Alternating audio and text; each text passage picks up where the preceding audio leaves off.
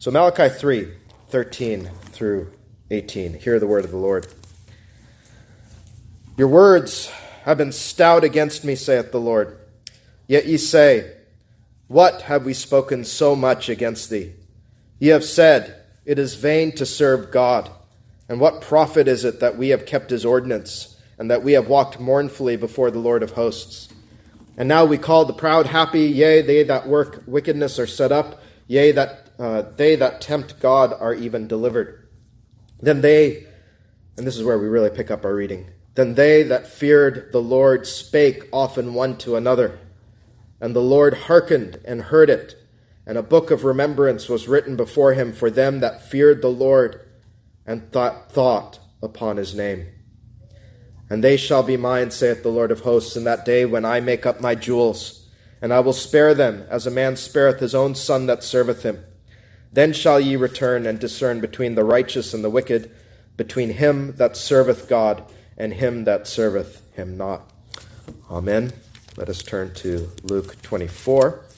Uh, so, the end of Luke's Gospel, the road to Emmaus, and we will read from verses 13 down to 15.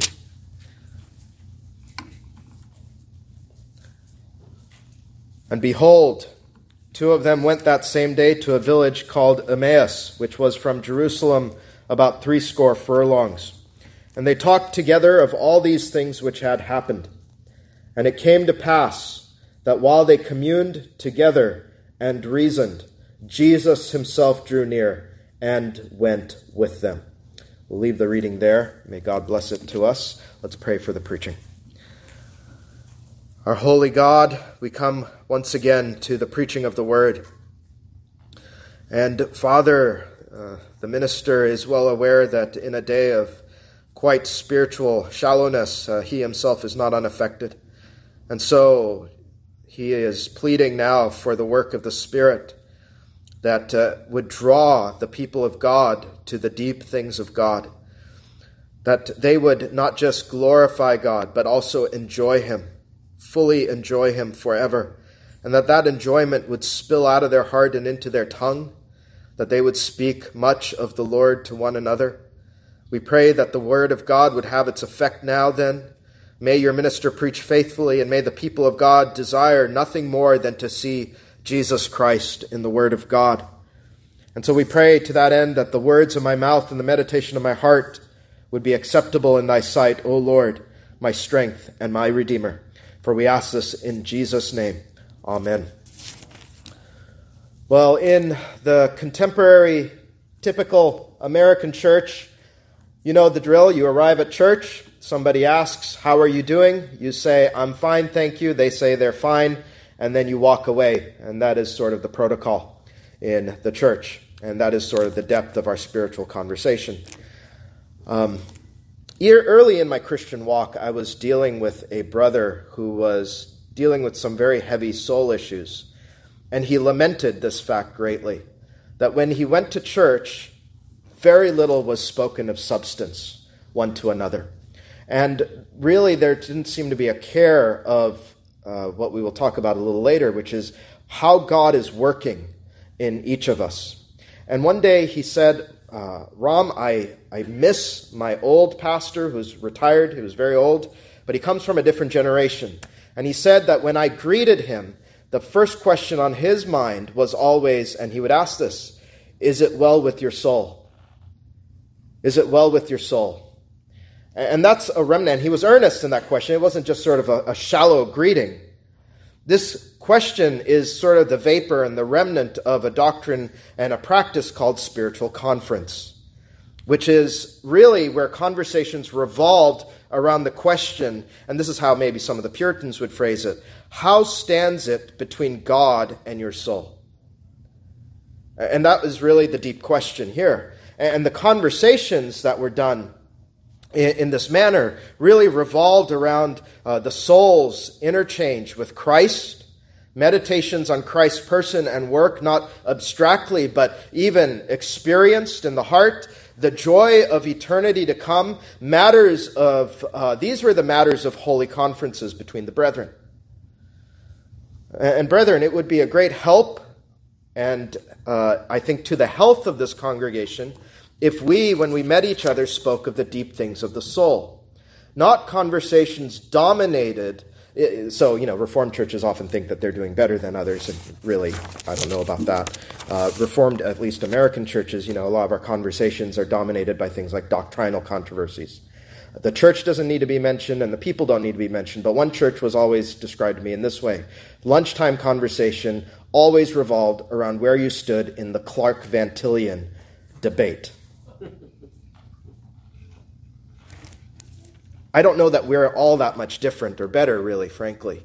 Um, that is not spiritual conference.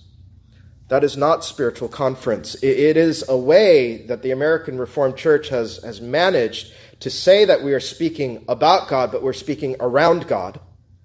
And we're not speaking about God in the soul of the believer as he is known intimately. Um, the best Reformed churches and the example of Scripture is that doctrinal purity and experimental piety go hand in hand. It is always Christ in the soul, Christ from the Word. You don't have, you don't want to fall into uh, experiential enthusiasts. It's always Christ in the Word, but also, if He is the living God, and we confess that His Spirit lives in us, surely there is some experience of the Lord based on the Word that we have. And so, love of God and love of brethren then would naturally mean that when brethren would speak to each other, they were speaking of the deeper things of God. And this is a practice that we need to recover. And that's what I will try to cover as briefly as humanly possible, at least for me, by the Spirit's help, which is the doctrine of spiritual conference and our need for it. Uh, the doctrine of spiritual conference. I might have to come back to this because it is a vast topic. And, the reason I preach this is in the hopes that our, conversation, uh, our conversations as a congregation would be full of lofty thoughts of God and with a care for each other and where we stand with the Lord and how we may better edify one another, conferring of Him and seeing our identity in Him and Him having first place. And so we have three headings on your bulletin. Uh, the first is the heart, second is the practice, and third is the blessing. Well, first, the heart. And in our text in Malachi, um, which we did cover as a congregation a very long time ago, uh, you find here a church that professed Jehovah as their God. Yet, the lament of the book is that they did not honor him. Their service to God was mere lip service. The penetrating question in Malachi 1 6, which we often pondered when we were in that book, was this A son honoreth his father, and a servant his master. If then I be a father, where is mine honor? And if I be a master, where is my fear? And so the people of God say that I do respect and revere Jehovah, but it was all lip service because they didn't really reverence him. They really didn't honor him. And in the third chapter, which we read portion of, we discover, if we read the first part, you would discover that most of God's people refused to keep God's ordinances.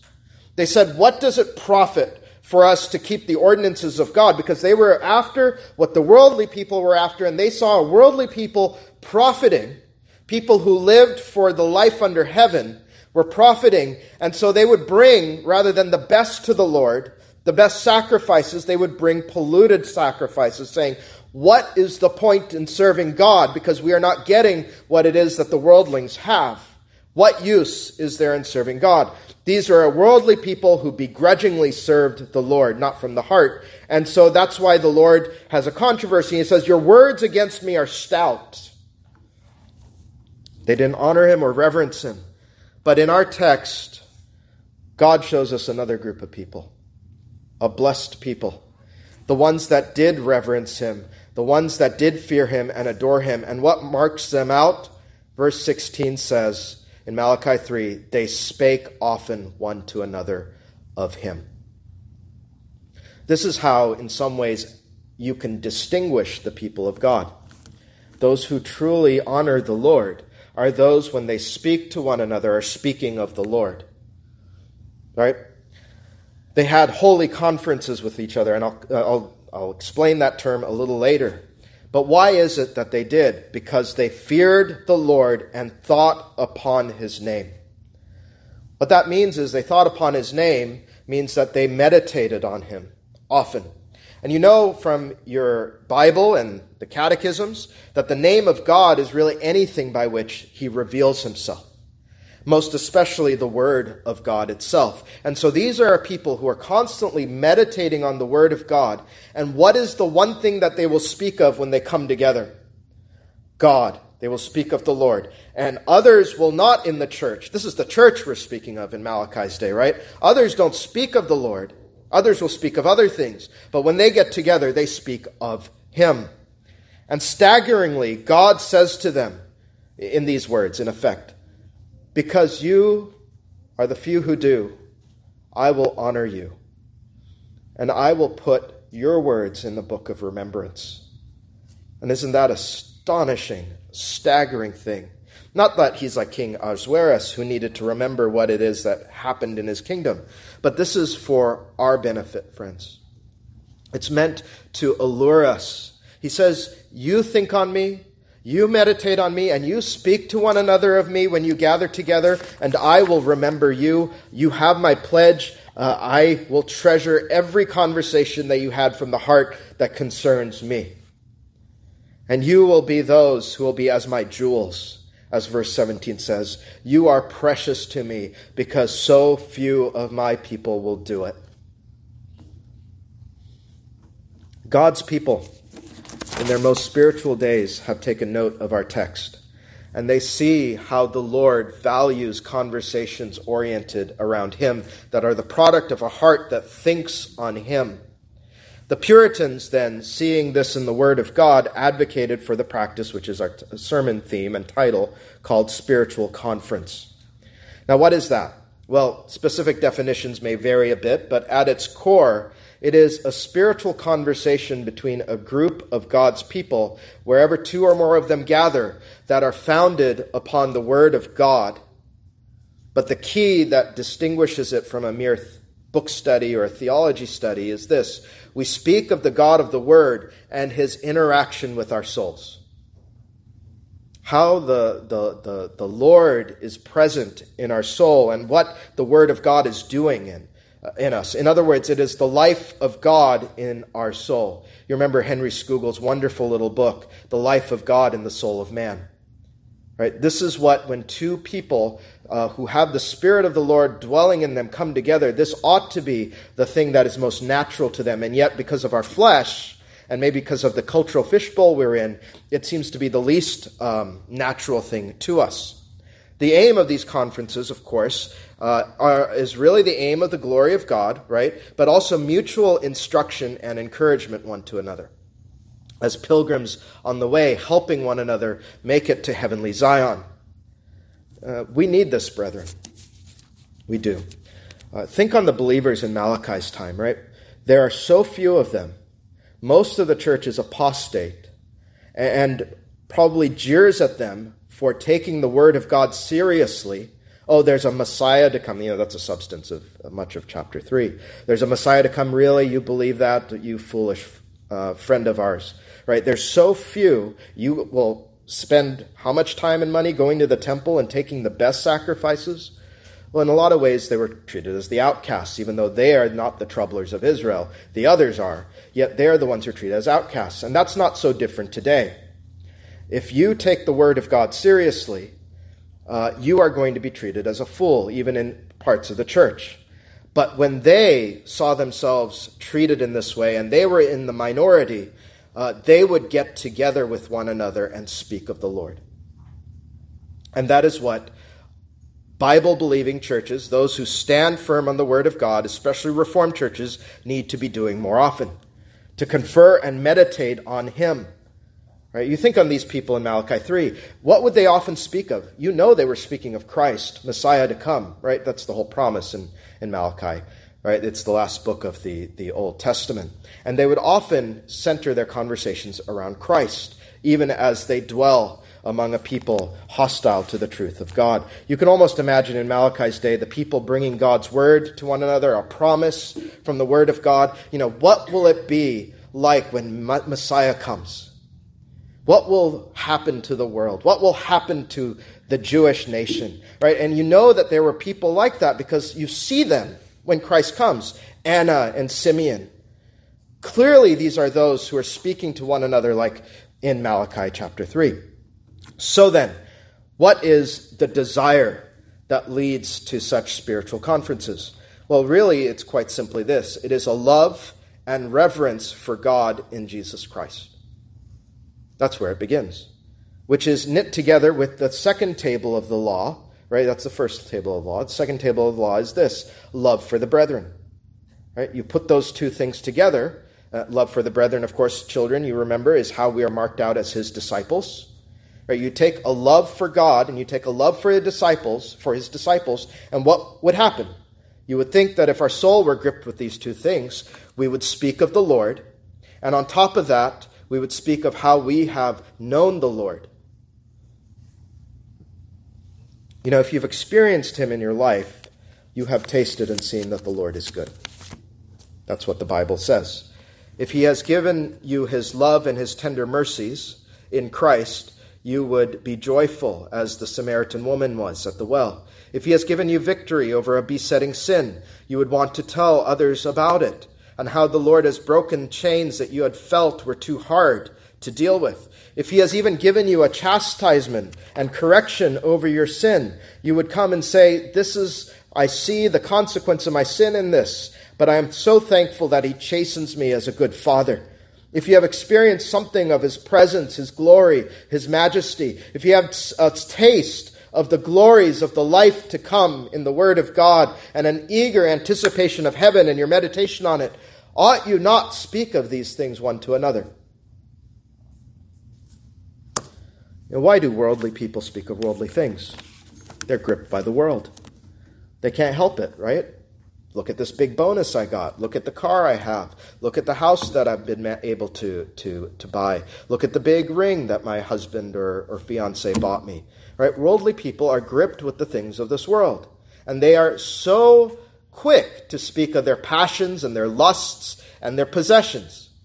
But we, people of God, share Christ, the greatest possession of all. And we are the heirs of heaven what ought we to speak of with each other? This is a serious question for you and me. What should we be speaking of when we meet one another? You recall when the church was asked in Song of Solomon 5, verse 9, What is thy beloved more than another beloved? Did she stammer? Did she wait uh, a few minutes? Did she seem to have to search her Bible? No, she knew Christ both in her heart and in her mind. And so she spoke of him as he who is altogether lovely, the one fairer than all the sons of men. His majesty was heartfelt to her. It is almost like we just read in Revelation chapter 1 this morning the glory of Jesus Christ as the God man.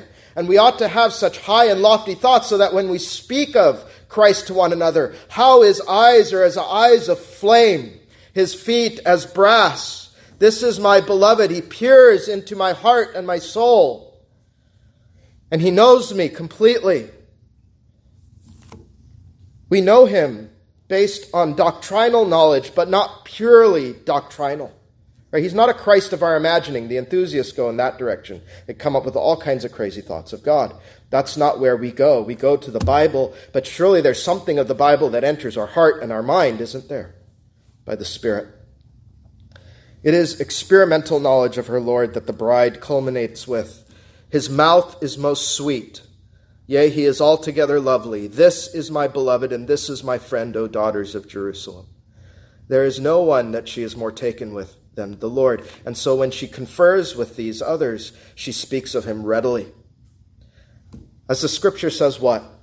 Let him that boasts boast in the Lord. How much boasting is there in your life, and mine too, I suppose, of the Lord? Boasting is to other people, isn't it? Not it's also to your soul, but it's also to other people. How much of there is there? Our boast is in him. Whenever we come together, we ask, who else or what else is worth boasting in besides knowing Christ?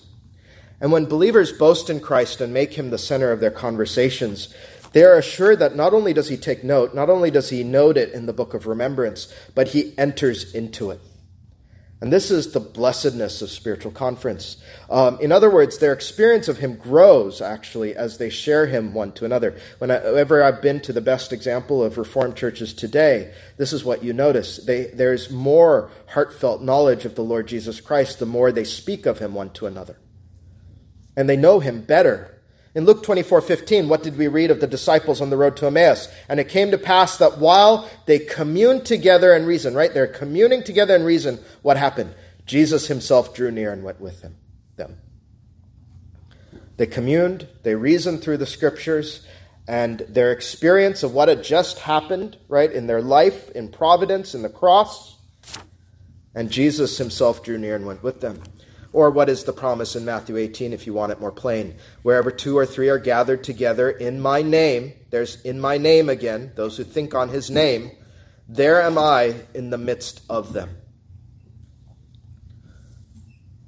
He is there, He is here, He is present whenever we make Him the centerpiece of our conversation. And that really, for the Christian, is what would make us immediately run to such conversations. You're telling me my Lord can be found in them. Let me go there. Let me meet the body of Christ in this way. Thomas Watson said, When believers have holy and gracious conference, Jesus draws near, and wherever he comes, he brings a blessing along with him. Uh, this is from the Christian Soldier, which you often know better these days as Heaven Taken by Storm. There's a whole section there on spiritual con- uh, conference, which may be helpful to you. And so conferences are spurred on when we love Christ, we love the brethren, and anticipate that Christ draws near to us when we engage in them. But there's another aspect that must be drawn out for spiritual conference, which is that we are pilgrims on the way. We have to never forget that. This world is not our home. And when pilgrims get together, what should they be speaking of? Uh, their temporary residence that they're in? Or where they will be together with Christ forever. Right? This is part of the problem and why our conversations are so worldly in the church, even in the Reformed church. We don't see that this is not our home. What do we read of in that great hall of faith? Hebrews 11:16. But now they desire what? A better country. A better country that is in heavenly, Wherefore God is not ashamed to be called their God, for he hath prepared for them a city.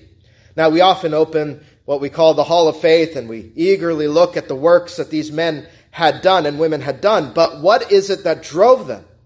They desired something better than this present age. They desired a better country. And for that reason, God is not ashamed to be called their God. The same sentiment is in Colossians 3 1 through 4. If ye then be risen with Christ, seek those things which are where? Above, where Christ sitteth on the right hand of God. Set your, and here's the key word, affection on things above, not on things where? On the earth. For ye are dead, and your life is actually where? Hid with Christ in God. When Christ, who is our life, shall appear, then shall ye also appear with him in glory. We are called to be a heavenly minded people. We are here for a very short time. Remember again how your life is portrayed. It is but a vapor. This is not your permanent residence. You are making your way through this place. And our affections are to be things on uh, above and not on things on the earth. And wherever our heart is, wherever our affection is, what does Jesus say? There our mouth will follow, right? Boys and girls, um, when you're going on vacation to some wondrous place, on the days leading up to it, you're probably consumed with it. Right? It's all you can think about is what I'm going to do when I get there, what it's going to be like.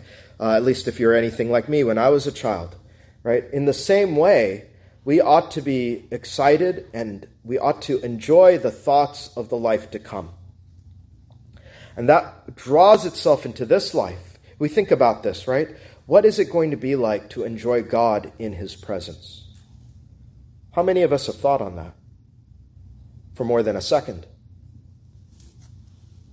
And unlike a, a vacation, right, we will actually, by God's grace, be able to pull heaven down to earth in a sense, in a sense, when we live a heavenly minded life here. When Christ draws us uh, near to Him and our affections are set upon Him. This is why we pray, Thy will be done in earth as it is in heaven. And it begins with the affections being transformed to desire the heavenly country. And I'm not going to deal tonight with the objection that you can be so heavenly minded as to be of no earthly good. I think that is patently false, other than to say there is a distinction between being an escapist and being heavenly minded.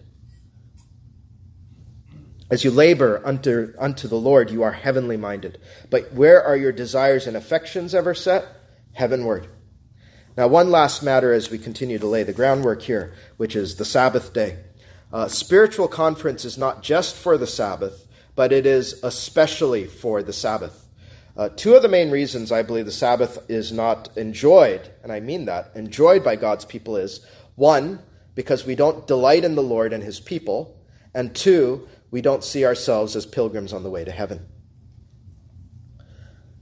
the very things we have considered thus far. But Isaiah 58 is very plain that those who delight in the Lord will delight in the Sabbath. And Hebrews 11 and Colossians 3 says that God's people look forward to heaven. And if so, they would enjoy the worship of God, and then they would also enjoy, as an overflowing of worship, spiritual conference with one another. And because we don't know how to delight in holy conferences about uh, God, we find it actually hard to enjoy and delight in the Sabbath day of the Lord. What will eternity be like? It will be an enjoyment of God and an enjoyment of God's people. And spiritual conference is going to give you both.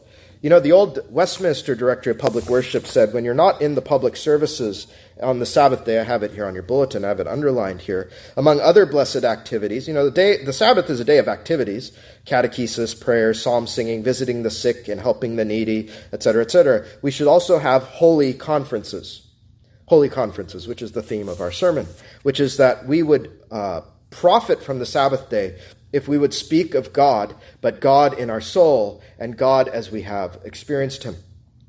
This will help us guard the Sabbath as a heavenly day, uh, uh, which is reminded of in the 123rd Psalm, right? It, it, we say, Unto thee I lift up mine eyes, O thou that dwellest in the heavens. Behold, as the eyes of servants look unto the hand of their masters, and as the eyes of a maiden under, unto the hand of her mistress, so our eyes wait upon the Lord our God until that he have mercy upon us. We are to look upward towards heaven, especially on the Lord's day. And we are to behold our God. And I understand that part of the problem here with us, and I'm not immune to it, is because we are not. Um, very eager to sort of move in this direction. We're very comfortable. We talk about comfort this morning. We're very comfortable with where we are spiritually. And we're not willing to press ourselves to be blessed in this way. And so I will just say, uh, when it comes to spiritual conference and the Sabbath day, the Sabbath is often a spiritual thermometer for us. You know, if our mind is set on affections of the video game, or it's of the movie, or it's on the restaurant, uh, or work, then our heart is set on earthly things, right? We see that because these things are often lawful things, but we're finding that our heart is captivated like Lot's wife by something on the earth. If I cannot think of God so supremely one day of the week, then there is something that these things have as a hold on me. And we find that we are not yet fit for heaven and our heavenly country. But spiritual conference is actually a means to grow in that. This is what you will find. You know, there have been Sabbath days where I've had deep, engaging uh, conversations with brothers in the Lord that have dragged on, and then you say, It's midnight already. Well, we have to go.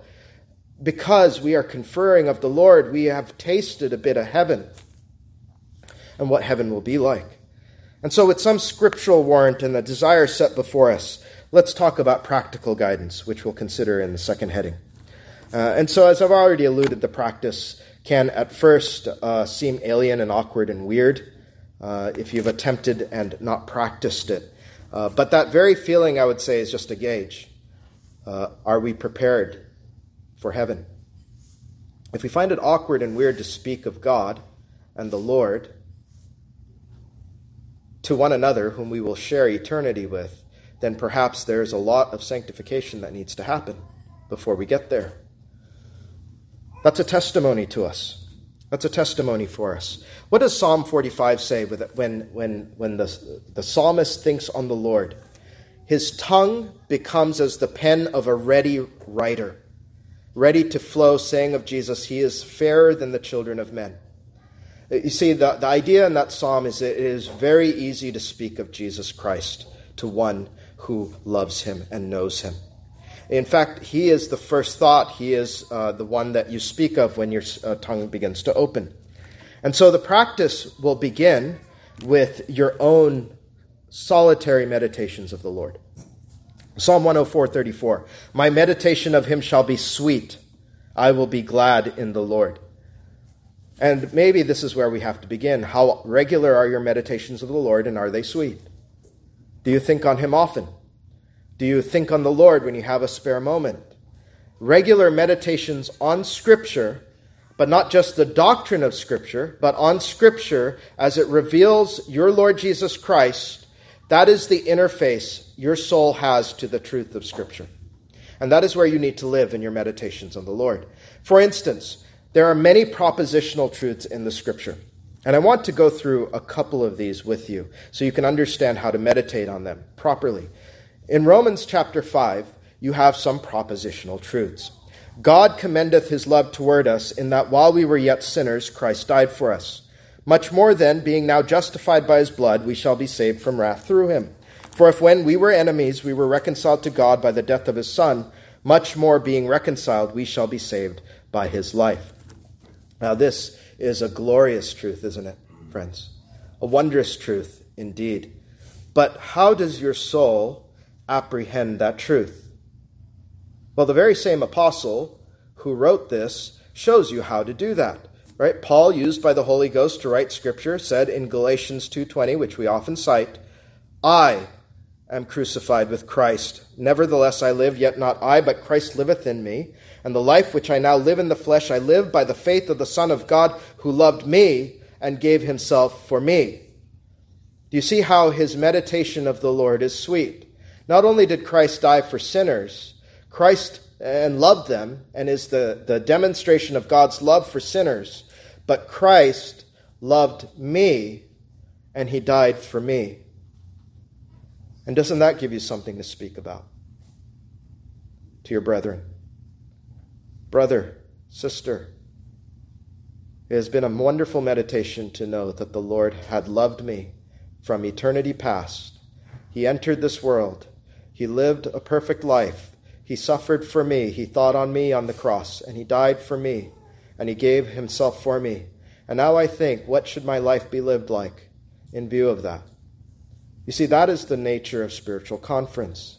It's not so much of saying, well, you know, the doctrine of limited atonement teaches this and this and this, and can you believe that the uh, these folks or the Arminians they believe this or that? That that you know, some of that is necessary. I understand. But if that's how our conversations are dominated, we've missed the plot entirely, haven't we? That is not the point of speaking to our brethren primarily.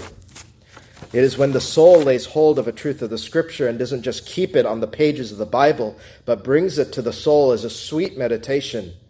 Then you have something to talk about, really.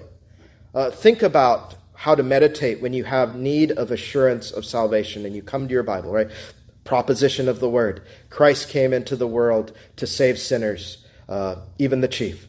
Meditation on that word, right? Sometimes we'll memorize that, fine. But have you actually found it to move your own heart? And that's the question, isn't it? You know, you say, I am a sinner. I am an awful sinner, and I seem to be more awful in, in my eyes as I open the word all the time. Perhaps I am the chief sinner of all. Yet I have faith in Christ and I, I believe then Christ died for me because I am a sinner, and for that reason I am saved. And these are the things that move beyond just the propositional truths of the Scripture to the soul, having the life of God in the soul. Right? And that's where we need to be, brethren, is we believe these things by faith, but we don't let them remain on the pages of Berkhof's or Turretin's systematic theology or in our Bible which is where it needs to be first and foremost, of course, but then it comes into the heart. You think on these things, you think on the implications, you draw other scriptures to bear, you roll them around in your mind until your heart is warmed and gripped by the truth of God in the soul. You sense the glory of Christ, right, and the affections go towards him in heaven. You think of his three hours on the cross, you think of him being forsaken by the Lord and what that means. Uh, of whether uh, how how much he terribly suffered for for every single one of my solitary sins. That all of those sins that I say are so many, they're more than the hairs on my head. The Lord Jesus Christ took that on himself, and the Father poured down his wrath. And now I understand how Paul apprehends that the Son of God loved me and gave himself for me. And now I have something to talk about. Think of other propositions in the word you encounter. Propositions about the kingdom of grace. I had a very godly uh, young man in Scotland. He, he said, You know, I understand the kingdom of grace, and, I, I, and then I think about what is the kingdom of grace going to be like in heaven? What's it going to be like as it flowers? And we were able to talk about how you know we experience the kingdom of, uh, of, of God as it will be, which is this kingdom of glory, right? This is what our, our theology teaches. But we experience it in seed form now. What are those seed fruits that we experience of the kingdom of God, uh, the kingdom of uh, glory, rather, to come? You know, this was a wonderful conversation with a, um, a young man who was just a little bit older than my oldest son. These are the things that spiritually mature people talk about and, and long to look into propositions about the nature of sin and its heinousness isn't that sin is lawlessness abstractly. We say sin is so leprous and I had a chance to really grasp a hold of how my lust, you know, we talked about last Lord's Day, how our lust is itself so heinous. And how leprosy, now I understand in the Old Testament, how it spreads and how its heinousness matches what I have experienced of sin in my own life nature of the body of Christ, propositions of that are meditations for the soul to hang on to, such that when we come to the Lord's Supper or we are in fellowship and communion with God's people, we can talk intelligently and experientially of these things. Propositions about the nature of forgiveness. How we need to talk to one another about these things, uh, the struggles there, uh, the grace there, how others have forgiven me, Uh, uh, of things that I thought were unforgivable, but God has worked uh, grace in their heart to forgive me, or, or vice versa. Propositions about the life to come that drive us to pray. Why does John pray, even so come, Lord Jesus? It's because those propositions have driven themselves into his heart, and now he anticipates and longs for that day. When the word says, We are as a bride prepared for her husband. We see Christ's beauty in the Word. We say, O my soul, I must prepare for the wedding day to meet him. I must not be like the foolish virgins that are not prepared to meet the Lord. I must put away my sin. I must put away my sluggishness. Right? This is the, the way that the soul meditates on the Word of God. You need to first, before you talk to one another, gain a sense of how God's Word ought never just remain on the page, but must penetrate the soul. That's how it will flow out of your tongue, for out of the abundance of the heart the mouth speaketh. Matthew 12. So, meditation is preparatory for conference. And these spiritual conferences can happen in a variety of settings. And so, I'll set some of the settings for you uh, that you may profit or maybe be driven to, to some of these settings yourself. So, they can be in large groups, they can be with even perhaps the entirety of a congregation this size, they can be in smaller groups, you know, two or three brethren coming together to speak on the Lord. Um, that can be something that's easily done um, as you have close brethren. They can be in family groups, uh, parents coming together with their children. Right? This is something that ought to be done in the home. All sizes and all shapes can talk to one another. But regardless of size, when you get together, what is at the heart of it? It is the Holy Scripture. It is the Holy Scripture with the view of the soul's apprehension of its truth. And for us, the way to begin is through sermon meditation. Since the minister has preached what I trust is orthodox truth, you also will avoid the problem of today's small group Bible studies. What does the scripture mean to you? Right? That work is done in the sermon. You know what the meaning is, uh, at least if the minister has done his work. Um, and so our forefathers were quite wise that they said spiritual conference should revolve primarily around the sermons that are preached. And so what you do is you take the truth of God's word as it is soundly exposited, then you confer on it, and you apply it and encourage each other in it during the week. And let me just say, with three unique sermons every week, you have a lot to talk about. three texts, three sermons every week, you have all kinds of things to talk about. And you have to know this. In 50 minutes to an hour, the minister can't cover all of the applications to you. He really just gets you started. From there on, you are to meditate on it and bear fruit from it in your lives. Uh, and it is through this practice of spiritual conference that you find greater fruit come out of sermons. Because you see what God is showing in the Word of God to your brother or your sister and you are able to encourage them and uh, exhort them. So many times after a sermon preached, somebody will come by the Spirit's power and help and say, "Pastor, I thought on this in your sermon. It wasn't a, uh, it wasn't directly addressed." Uh, and, but that is the Spirit's work. And imagine conferring one to another and profiting from the sermons together in that way.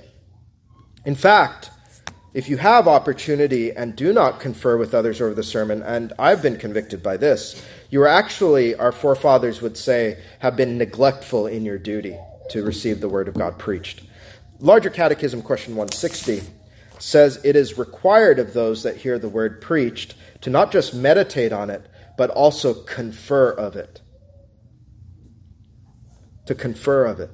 And if you don't, you actually haven't uh, received the word of God preached as you should. Because think about this, brethren. You receive the word as a congregation. Should not the word then affect you as a congregation, where you are to speak of it one to another?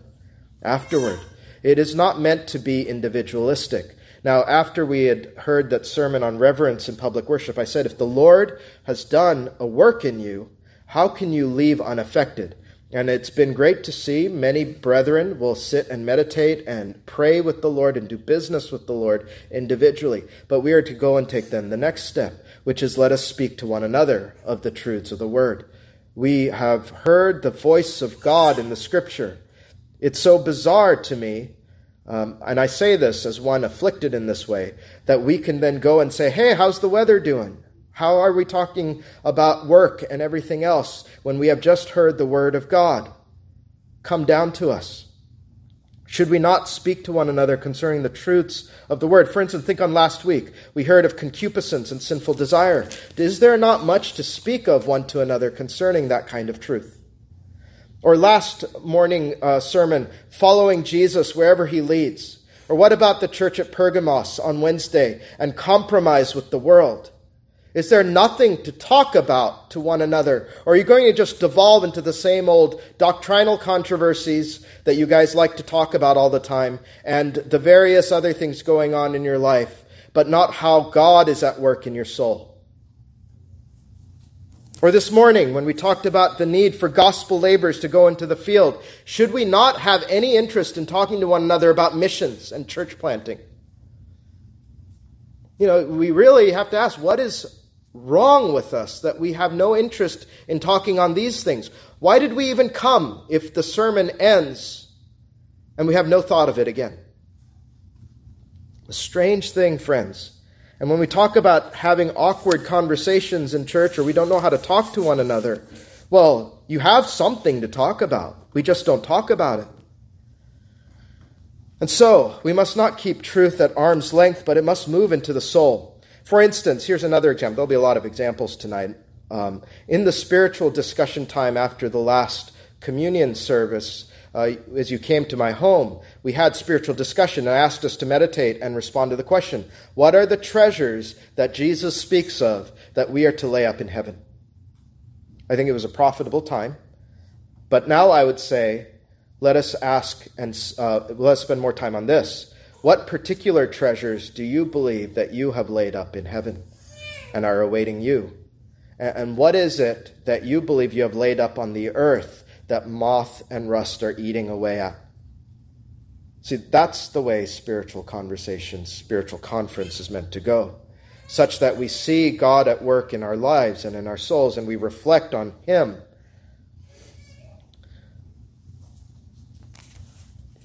There are various settings by which we can do this, as I mentioned. And I think the easiest place is through sermon discussions, in which you can have groups of all sizes and shapes. Uh, do it in the family when you go home, you know, around the table. We used to talk a lot in our home. What did you remember from the sermon? But that's not enough, is it? How were you affected by the sermon? How has God spoken to you in the sermon? To you, my son, my daughter, my wife, myself. You can do that among brethren. You can do that here in the church. With larger groups, probably best to have a minister or elder help moderate the discussion. Um, as a session, we have been very supportive of sermon discussion times, so perhaps we'll open up a room where we can do that so that we can confer uh, during the time of catechism hour or something like that. And these settings, these larger settings, are often good training grounds on how to conduct conferences in uh, smaller settings. And the kinds of questions that we ask, the kinds of reflections and meditations, they're not this is a snare, isn't it? They're not to show off how smart we are. They're not to show off how prideful we are in what we know, but rather to grow in the experimental nature of the word and its application. Oftentimes, you are blown away by the most humble saint who maybe cannot articulate all the doctrines of Scripture, but the Word of God lands in their heart and their life, and they will speak of the Lord as if they, the Lord is their closest and dearest friend because they know him experimentally through the Word of God. And you will be staggered eh, when you're dealing with spiritually mature people how spiritual conferences will then cause you yourself to grow in the Lord. What is actually demonstrated in these conferences is humility and humbleness, a greater appreciation and enjoyment of Christ and the, His glory, and our sense of our need for Him. And I have seen, for your encouragement, kernels of these things in our congregation that I am very, very encouraged by and I'm thankful for. Um, many of you do come up and confer with me on ways to apply the text, given convicting thoughts that you've had. And I've seen you in small groups uh, spur one another on in spiritual conference. Um, and here's part of that. It is meant to be a spurring of one another on. Hebrews 3:13 should be part of our conference. Exhort one another daily while it is called today, lest any of you be hardened through what? The deceitfulness of sin. You need to talk with one another about the Lord, lest you be hardened by the deceitfulness of sin. See, this is a spiritual duty we have to one another. Sin is so deceitful. It requires not just your minister, not just your elders, but one another as the body of Christ. It is one of the primary ways the Lord keeps us from the deceitfulness of sin. How many, especially our older brethren or more experienced brethren, will teach you plainly on how sin has deceived them in the past? And how, young man, young woman, maybe you're not very young, but you may be younger experientially, you need to stay away from this. This is what it has done in my life. Stay far away. Families, of course, can get together and talk about the sermons. But especially, this is helpful for your children so that they can know how to walk with the Lord themselves. They need to know Jesus personally, as the apostle did, that I may know him and the power of his resurrection, the fellowship of his sufferings, being made conformable unto his death. See, that is a knowledge of Christ that comes through experience, isn't it? And that's common to all spiritual conferences. However, your children need to know more about how God is alive in your soul. And you need to open up to them uh, in ways that you can that are appropriate. I know some of you do this around family worship, and I'm always thrilled by that. Confer as a family after family worship. Parents can reflect on the Word of God and how it provokes their own soul so that their children can understand how God is at work and know how to grow in the grace and knowledge of the Lord. And that's different from family worship because this is a conference. You're talking of the Lord. In addition, Groups of believers can meet together, especially in the week. Um, often, open ended fellowships that we get together for really just devolves into worldly thought, and you'll baptize it with some psalm singing. Um, that's not conferring with one another the things of the Lord. I'm not saying that you can't talk about things of the world, especially outside of the Lord's day, but I am saying that our, our primary motive in getting together should be to speak of Christ. Um, Acts 2:42. They continued steadfastly in the apostles' doctrine and fellowship, and in the breaking of bread and in prayers. And as covenanters, I know my time's going, so um, we were once known for our society meetings, which included spiritual conference, even without any ministers present. And so this is something that you all can do together, but also one on one. And this is where I think there can be an immediate change in our congregation. When you speak to one another, speak meaningfully one to another. You know, if the Lord says that we will be brought to an account for every idle word, that must mean something to us. Ought it not? There are only so many words I will say with my mouth to any single brethren. And I ought to speak to the use of edifying, as we talked about last week on vivification. I ought to seek to edify one to another. You know, you say to brother or sister, as we have heard in Psalm 66, Come and hear, all ye that fear God, and I will declare what he hath done for my soul. You know, these are some of the things that we speak to our brethren. And this is why, frankly, at the end of the day, you know, people bemoan that the, the church is often shallow. Well, why is it shallow? We won't do these kinds of things. Right? Until we're willing to talk to one another in these deep and meaningful ways, of course, we'll be like other societies. Right? Maybe we'll be around each other a bit more, but at the end of the day, it'll be shallow. You can also ask your brother or sister, how has it been for your soul? Right? Be interested in them. What is the Lord doing? And maybe they're not ready to open up, but at least leave the question before them so that they understand you have a care. And will your prayer life not also be more enriched as you pray for them? How many of us say, I don't know what to pray for? Well, the more and more you talk to your brethren, the more their burdens become your burdens, and you pray for them. And we are called to bear one another's burdens in the Lord. This is the crux of spiritual conference in a one on one setting. And one of the biggest problems in the American Reformed churches of our generations, anyway, is we don't talk that way, and yet we think we're very spiritual. But how is that possible that we're very spiritual but we won't talk that way? We usually degenerate into doctrinal controversy, church politics, gossip that we sanctify as prayer requests, right? Or we critique another group or another and how they're failing in some practice or another. But there's no experimental piety little reflection on the person and work of Christ, little sense of awe and reverence for God. And I have been so convicted by this. Our forefathers that we love to talk about so much would probably scarcely recognize us as a Reformed church.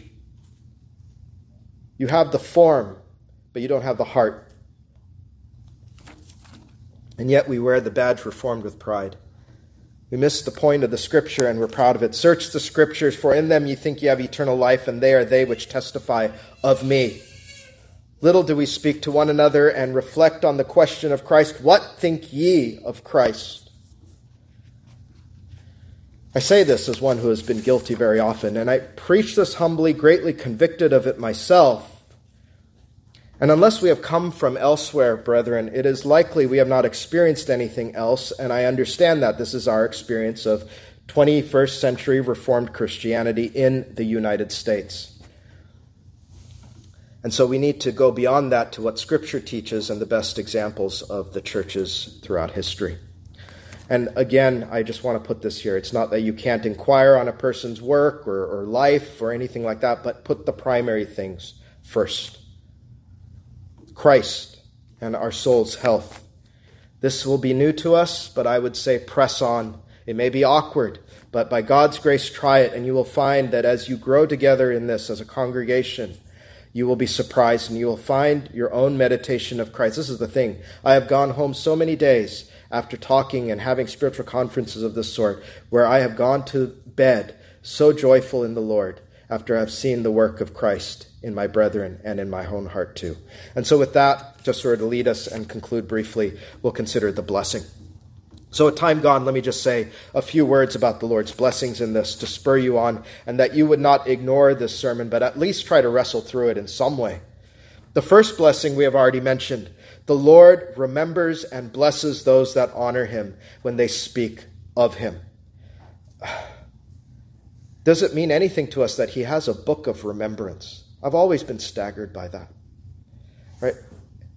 Should you not, could you imagine going to glory Uh, and flipping through it if it is something, I don't know what form it takes, but imagine it is a book.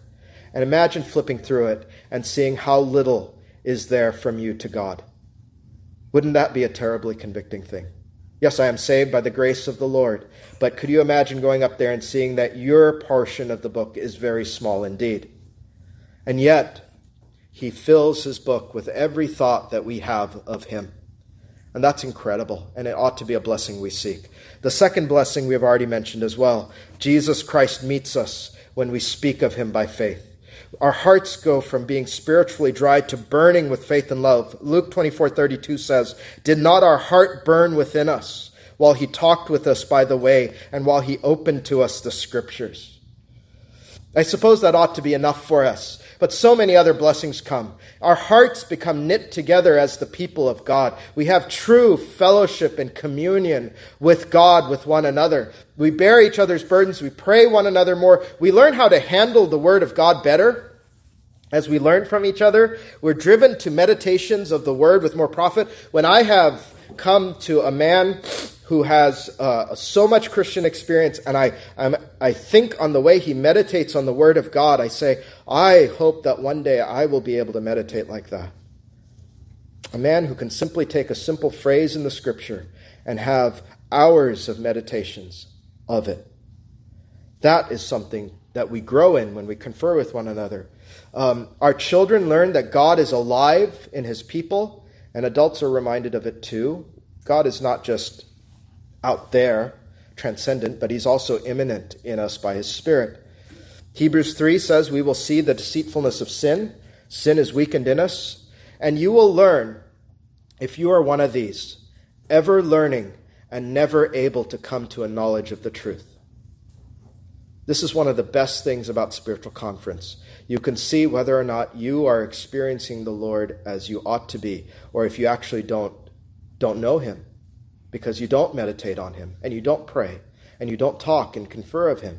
If our learning is just the learning, uh, the idolatry of learning and not learning of Christ, and we will edify and bear each other's burdens. We will not be troubled by this world because as we speak with one another as those in Malachi's day, we will long for a heavenly country all the more. Such that when we go back into the world, we have been bolstered to remember that Jesus Christ told me to be of good cheer, for he has overcome the world. And I see it as I speak to one another of this heavenly country. And you comfort one another that where he is, you will be too. You will long for the resurrection more and more, for the Lord himself shall descend from heaven with a shout, with the voice of the archangel, and with the trump of God, and the dead in Christ shall rise first. Then we which are alive and remain shall be caught up together with them in the clouds to meet the Lord in the air, and so shall we ever be with the Lord. Wherefore, what? Comfort one another with these words. And we seem to think that text is only for funerals. It is not. It is for us to comfort one another in spiritual conference. When did you last? Here is a conde- uh, not a condemning, a convicting thing. When did you last comfort each other with those words? If you need help in your prayer life, as I have said, spiritual conference help. You will have two things ever set before you the glory of God and also the needs of his people. And you will better seek to serve your brethren out of love to them. And this is going to push you towards vivification as well. And the unity of the body, how the unity of the body grows when we talk of the Lord one to another. And worldliness is put away as we come tasting heavenly Canaan in the midst of God's people. And you know, best of all, Jesus Christ more through a glimpse of him through the body of Christ in your soul. Well, this sermon is really the beginning of the doctrine for you. Maybe you ought to confer of it one to another. And in whatever way, whatever environment, grow in grace by putting it in action. Come and talk to me if you need help and have ideas. But may we know the blessing of those first disciples on the road to Emmaus. Did not our heart burn within us while he talked with us by the way and while he opened to us the scriptures? Amen. May God bless the word of God to us. Let us arise for prayer if able.